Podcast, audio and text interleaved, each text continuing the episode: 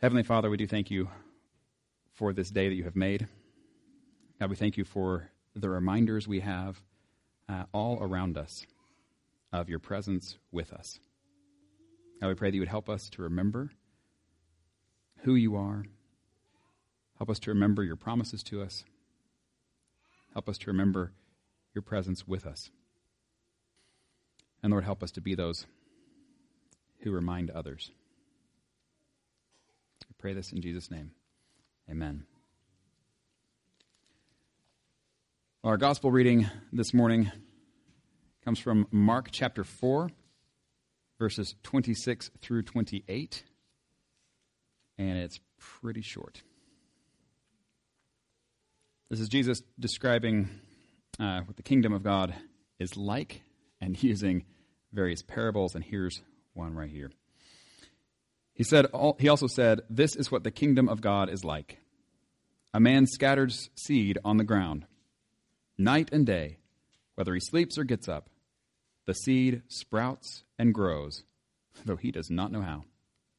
All by itself, the soil produces grain first the stalk, then the head, then the full kernel in the head. As soon as the grain is ripe, he puts the sickle to it, because the harvest has come. And turning to our New Testament reading, 2 Corinthians chapter 8, verses 1 through 15. Paul continues in his letter to the church in Corinth. It says, And now, brothers and sisters, we want you to know about the grace that God has given the Macedonian churches. In the midst of a very severe trial, their overflowing joy and their extreme poverty welled up in rich generosity. For I testify that they gave as much as they were able, even beyond and even beyond their ability. Entirely on their own, they urgently pleaded with us for the privilege of sharing in this service to the Lord's people and they exceeded our expectations. They gave themselves first of all to the Lord, and then, by the will of God, also to us.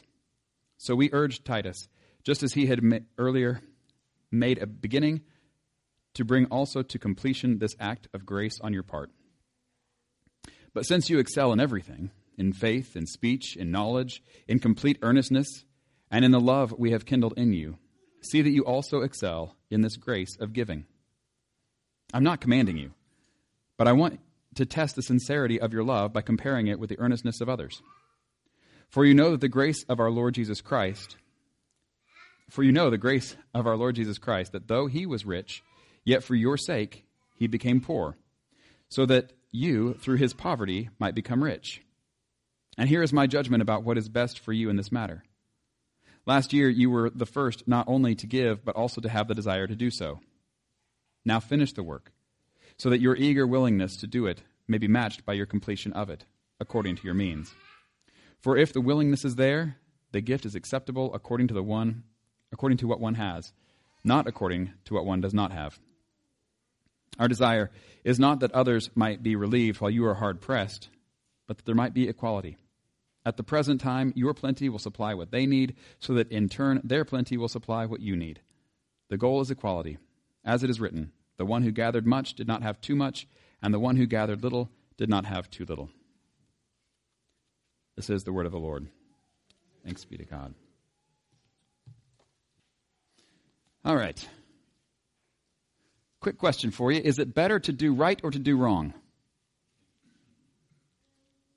Oh, that's an easy question, isn't it? You guys came prepared. Is it better to do right or to do wrong? And of course, the answer is to do right. Yeah, we know that. Do we do that? Well, if we know it's better, why don't we just do that? And I think part of that goes back to why we think it's better to do right. So, for example, I mean, just think about this for a second. Why do right? When given the choice between something that is right, you know it's right. There's not a question about it. This is not up for debate. This is a clear one. You know that this is the right thing to do. You know this is the wrong thing to do. Why do right? Especially when it might be hard. There might be pressures for you to take the wrong road. Why do right?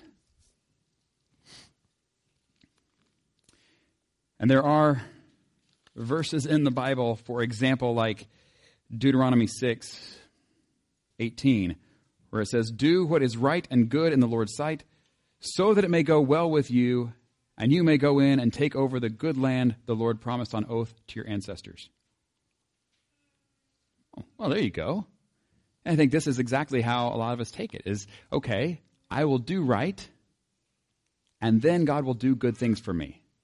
And so this is a way of making sure that I'm on God's good side so that he does good things for me this way. Does that sound right? I mean, I just read it's from the Bible. Of course, here's something else from the Bible.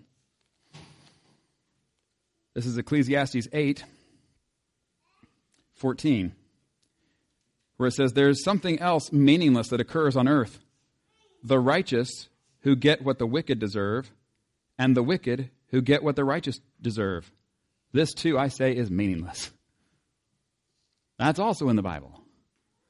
But sometimes people do what's right and they don't get good things. And some people do what's wrong and they get good things. So I ask again so why do right?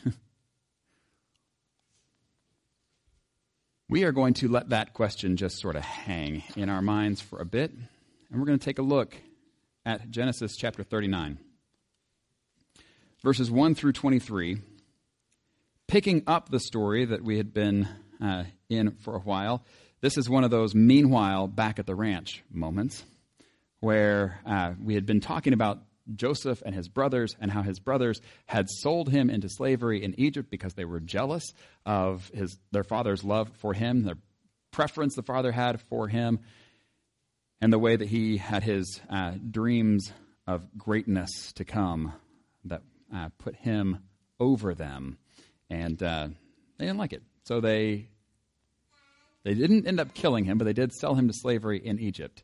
And right after that happens, we kind of left off that story, and we went and talked about Judah, one of the brothers, and what happened in his life over the next several years. And now we're going to skip back in time uh, to Joseph's story again, picking up what's been going on in his life while everything was going on that we read about last week with Judah. So here's where we pick up the story. So now Joseph had been taken down to Egypt. Potiphar, an Egyptian who was one of Pharaoh's officials, the captain of the guard, bought him from the Ishmaelites who had taken him there. The Lord was with Joseph so that he prospered, and he lived in the house of his Egyptian master. When his master saw that the Lord was with him and that the Lord gave him success in everything he did, Joseph found favor in his eyes and became his attendant. Potiphar put him in charge of his household, and he entrusted to his care everything he owned. From the time he put him in charge of his household and of all that he owned, the Lord blessed the household of the Egyptian because of Joseph. The blessing of the Lord was on everything Potiphar had, both in his house and in the field. So Potiphar left everything he had in Joseph's care, with Joseph in charge. He did not concern himself with anything except the food he ate.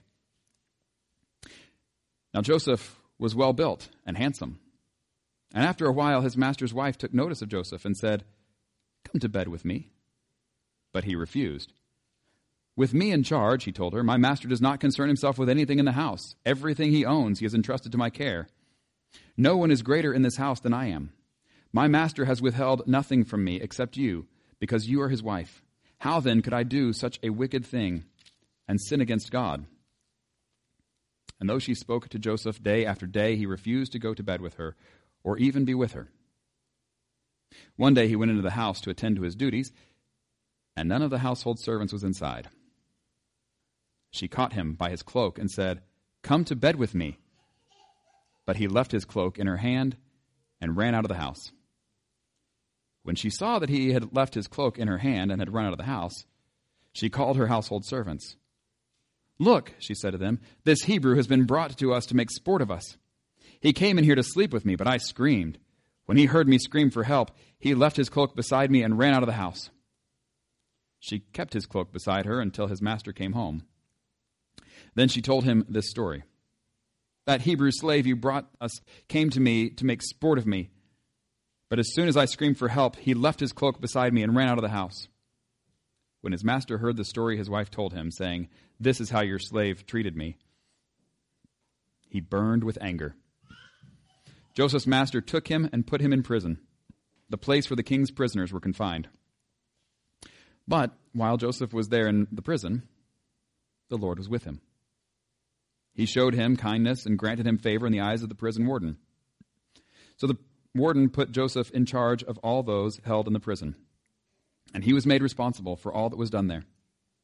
The warden paid no attention to anything under Joseph's care, because the Lord was with Joseph and gave him success in whatever he did. Interesting. This is Joseph in Egypt, not the free man that he was before his brothers sold him. But instead, we see him now kind of picking up his story again, and he is a slave, a servant in Potiphar's house, uh, one of the one of Pharaoh's officials, the captain of the guard. And we see that while he's there, this is he's far from home. He's far from family.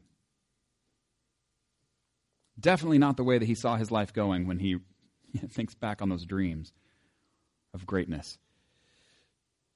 And yet it says the Lord was with him. The Lord was with him and it gave him, he prospered, he gave him success in everything he did. And what is the result? We see that the Lord is with Joseph, and Joseph we see doing what is right and doing what is right by God and right by his master. There is a uh, verse actually in Colossians uh, chapter 3, 23 to 24, where you have Paul talking to slaves and saying, hey, if you are a slave and this is the situation you find yourself in, here's how to carry that out as someone who is um, who is a Christian. It says, Whatever you do, work at it with all your heart, as working for the Lord, not for human masters, since you know that you will receive an inheritance from the Lord as a reward. It is the Lord Christ you are serving. Hmm. Interesting. So we have Joseph who actually finds himself in the situation, and this is long before Paul writes that. And yet we see him doing this, as though he is working for the Lord, not just for Potiphar. And so we don't see him in, uh, in his master's house and being all down about his situation. Instead, we see him just doing the things, being a uh, good servant to his master. Why? Because the Lord is with him. And as he does these things, what is the result? What is the result of Joseph living in a close relationship with God, even so far from home, so far from everyone he knows, even in a situation that is less than desirable? What's the result? Good things, right? For who? For whom? For Potiphar. Did you notice that? Joseph is serving faithfully, and Joseph's faithful servants leads to a blessing for somebody else.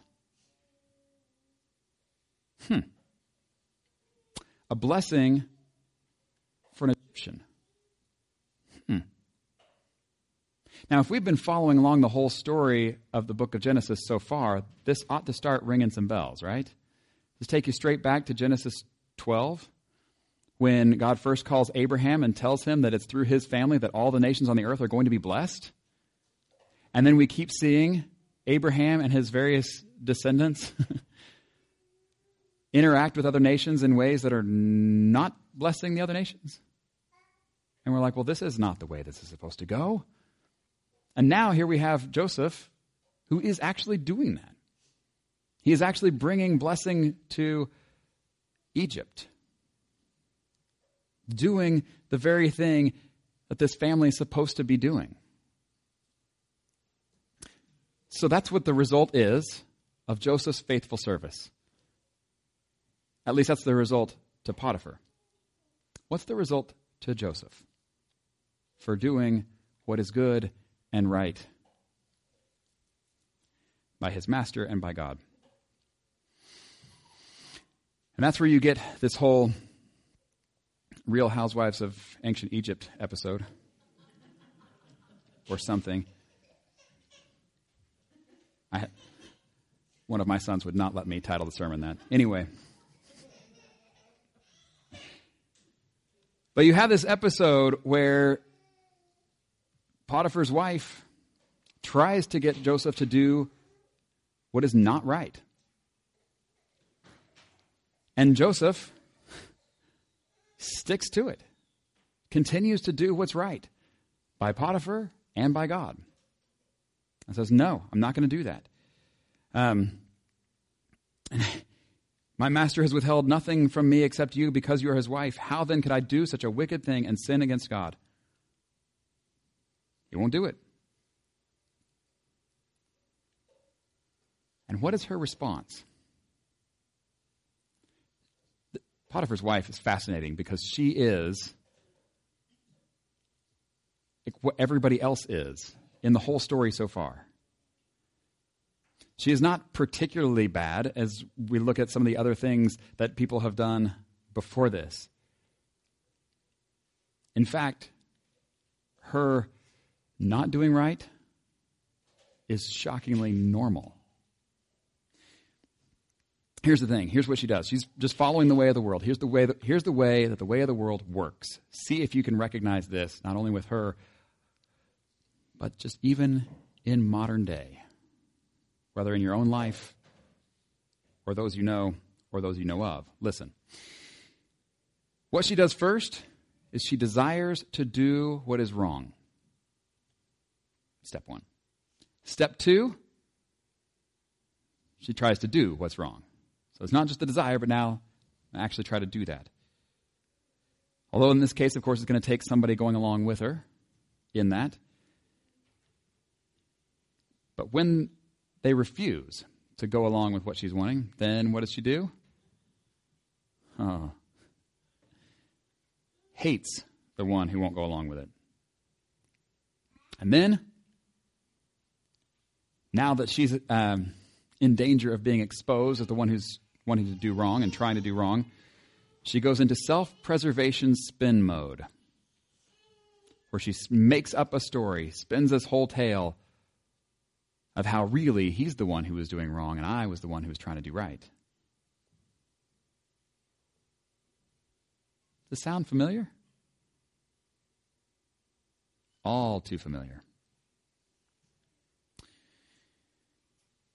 And so, of course, when the master hears this from his own wife, he is very angry.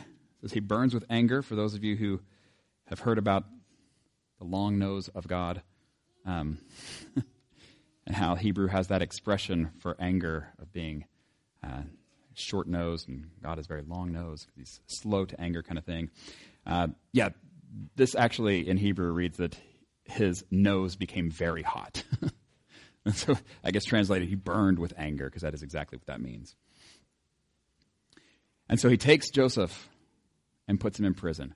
What has Joseph done wrong to Potiphar? Nothing.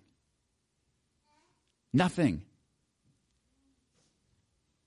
His faithful service to God and to Potiphar has brought Potiphar blessing and has brought Joseph personal suffering. Hmm. And so this is where we kind of have been following the trajectory of Joseph. And we talked about earlier how he had these dreams of greatness. And so it looks like, okay, here's where I am right now, and this is where I'm headed. I'm headed, everything is going up and to the right. And yet, when we follow his story so far, he starts there, and then his brothers sell him to slavery in Egypt. And now he's not only in slavery in Egypt, but now he's even in prison in Egypt. And it's just been down, down, down. In verse 21, it says, While Joseph was there in prison, the Lord was with him. He showed him kindness. What? Things do not seem to be working out for Joseph. At this point in the story, it sure seems like this would be a good moment to just throw your hands up and say that, fine, forget it. This is, if this is what doing right gets me, I'm done. I'll just play the same game the rest of the world is playing. I will try to cut every corner. I will try to take every advantage. I will run over people as I have to. I will climb and I will make my own way in this world. That's what I'm going to do because that's apparently the way of the world works. That'd be understandable, right? But it's not the way the story goes. Instead, even in the prison in Egypt, the Lord is with Joseph. And even in the prison, Joseph gets more responsibility, more work in the prison. But he's put in charge. He's given responsibility. He is still somehow leading, even from such a position. Why? Because he's continuing to do things right. He's continuing to live with God as God is with him. And so, what is the result of Joseph's faithful service even in prison? He's still in prison. But it leads to blessing for others, doesn't it? This means good things for the warden. Not so much for Joseph, but for the warden.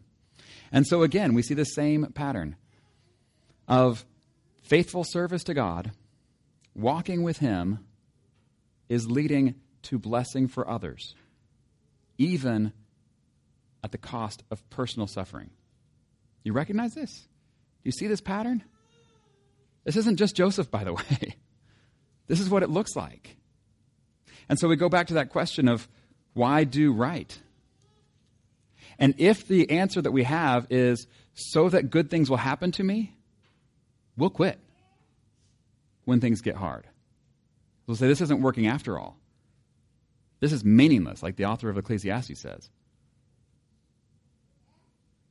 But remember, remember the story that we all live in. Remember the God who is with us. Not just when things are good, but who's with us in everything. There's a monk a long time ago, Brother Lawrence, uh, who has a little book called The Practice of the Presence of God or something like that. And one of the quotes from that, um, I love it. He says, the time of business does not with me differ from the time of prayer. And in the noise and clatter of my kitchen, while several persons are at the same time calling for different things, I possess God in as great tranquility as if I were upon my knees before the Blessed Sacrament. You hear what he's saying? It's this God with us, not just when we're here, but when we're everywhere. And so he says, in the same way that uh, he can have this closeness of relationship with God while he is taking communion, he has that same closeness of relationship when he is serving others in his kitchen and there's a thousand things happening and people calling for this and that and whatever else. And he's like, but, but God is with me there too. Jesus tells multiple parables of masters who leave servants in charge and what they're supposed to be doing while they're away. There's a bunch of them, so I'm not going to read them all to you. But I'm just going to remind you of them. That with all of it is the uh, those are praised who are doing what's right, even when it feels like the master isn't around at all. Even when it feels like he's never going to notice any of it. They're the ones who are praised. And then there are those who are judged, who decide, eh, I'll just serve myself instead of serving the master. It's no good. So come back. Two other verses. Hebrews 12:3. There it is. As we think of how we are to live and the pressures we face, we think about Joseph, what he had to deal with. And actually, let me start verse 1 of uh, Hebrews 12. It says, Therefore, since we are surrounded by such a great cloud of witnesses, let us throw off everything that hinders and the sin that so easily entangles, and let us run with perseverance the race marked out for us, fixing our eyes on Jesus, the pioneer and perfecter of faith. For the joy set before him, he endured the cross, scorning its shame, and sat down at the right hand of the throne of God. Consider him who endured such opposition from sinners, so that you will not grow weary and lose heart. Jesus is the one that Joseph really points us to, isn't it? Whose faithful service led to a blessing for others, but also at the cost of personal sacrifice, personal suffering. And the author of the Hebrews says, when we're facing such opposition, don't grow weary, don't lose heart. Just keep thinking about Jesus. Keep your eyes fixed on Him. Keep following His way and walk with God as we continue on this road. And then finally, 1 Peter 4:10.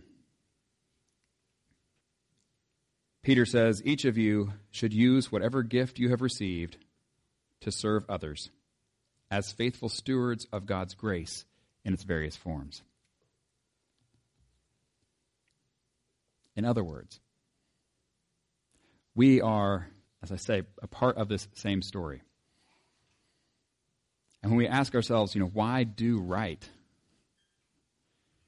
It all goes back to who we are, who we are made to be in relationship with God, right relationship with Him and with each other and with this whole world. Sin breaks that down. But that's not the end of the story. And the God who knows us best who knows how we were made and what we were made for, calls us to live differently than the way of the world, but to follow the way of Jesus. And in doing so, he actually gives each of us gifts and says, okay, now here's what I want you to use these gifts for. And it's all for the same purpose serving others. I hope that as you hear this, you have a better answer for the question of why do right, one that ties in not only with the blessing uh, that God told Abraham, through your descendants, all peoples on earth will be blessed,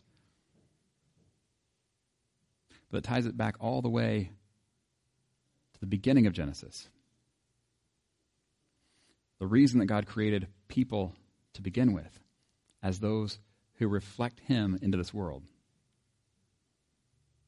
that we would do right, to live right with God, with others, to be who we were made to be, to do what we were made to do, knowing that we're going to fall along the way, all along the way. But that God's taking care of that too. That in Jesus we have forgiveness and we get up and we just keep going. Again and again, not losing heart, not getting discouraged, not looking for what's in it for me, but trusting that God knows what's best as we seek to serve Him and others well, to be a blessing to others knowing that in everything God is with us. In the name of the Father, the Son, and the Holy Spirit. Amen. Heavenly Father, we do thank you for this day that you have made. And God, we do thank you for your presence with us in everything. Lord, we, um, we know that you have a perspective on our lives that is much better than the perspective we have. As we read uh, this part of uh, Joseph's story, we know that he doesn't know what's coming, but you do. For those of us who have read the rest of the story, we know what's coming for Joseph, but it's easy to forget that he didn't know. Lord, we pray that you would help us as we, uh, we look at the various situations that we go through, and we don't know what's coming next either. We pray that you would help us to trust you and your way, that we would remember your presence with us, that you would help us to stay faithful to you, to do what's right, even when it looks like that's just bringing uh, good things to everyone but us. Lord, help us to trust you. Help us to take our right place in the story that you're telling of the blessings to the world, the way that we reflect you and your character, Lord, and how ultimately this all leads to the completion of your kingdom. We pray all these things in the name of Jesus who taught us to pray, saying, Our Father, who art in heaven, hallowed be thy name. Thy kingdom come, thy will be done, on earth as it is in heaven. Give us this day our daily bread. Forgive us our debts, as we forgive our debtors. And lead us not into temptation, but deliver us from evil. For thine is the kingdom, and the power, and the glory forever. Amen.